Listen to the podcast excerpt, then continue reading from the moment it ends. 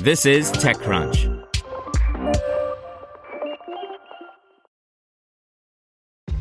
This episode is brought to you by ShipStation.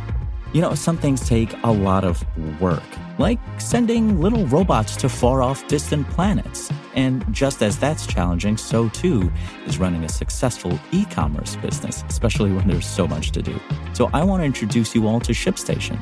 Now, I love using ShipStation because of its easy-to-use dashboard, which makes managing orders and printing labels a breeze and super smooth. Oh, and the customer service is just out of this world. It's exactly what you need to help grow your business. Sign up for your free sixty-day trial at ShipStation.com slash tech news. That's ShipStation.com slash tech news. This podcast is supported by Tools and Weapons, the podcast hosted by Microsoft Vice Chair and President Brad Smith. Each episode features insight you won't find anywhere else from the center of the conversation surrounding emerging technologies like A I. Right now on the podcast, you can hear a special episode where Brad Smith lays out Microsoft's vision for a vibrant marketplace driving the new A I economy. To hear more, follow or subscribe to Tools and Weapons with Brad Smith wherever you get your podcasts. Welcome to TechCrunch Daily News, a roundup of the top tech news of the day. Presented by Bose. New Bose noise-masking sleep buds combine tiny, comfortable earbuds and preloaded soothing sounds to help you fall asleep and stay asleep. We check out Samsung's folding phone, YouTube has some out-of-place fact-checking, and A T and T sells its stake in Hulu. Here's your Daily Crunch for April sixteenth, twenty nineteen. First up, after eight years of teasing a folding device, Samsung finally pulled the trigger with an announcement at its developers conference late last year. But the device itself remained mysterious. With pre-orders opening ahead of an expected April twenty-sixth sale, things were getting down to the wire for Samsung. But at an event in New York, the Galaxy Fold was on full display. According to Samsung, it has an all-day battery life, and the folding mechanism snaps shut, thanks in part to some onboard magnets hidden near the edge. Next, YouTube's algorithm added nine eleven facts to a live stream of the Notre Dame Cathedral fire. Some viewers following the live coverage on YouTube were met with a strangely out-of-place info box, offering facts about the September eleventh attacks.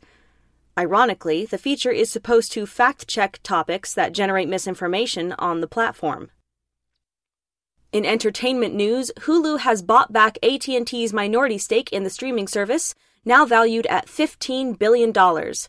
Disney now has a sixty-seven percent ownership stake in Hulu, which it gained in part through its seventy-one billion dollars acquisition of twenty-first Century Fox.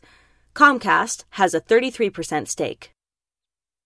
In government news, our security reporter Zack Whittaker filed a Freedom of Information request with U S Citizenship and Immigration Services to obtain all of the files the government collected in order to process his green card application. Seven months later, disappointment.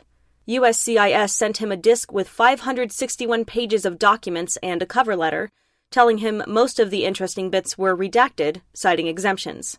But he did get almost a decade's worth of photos taken by border officials entering the United States.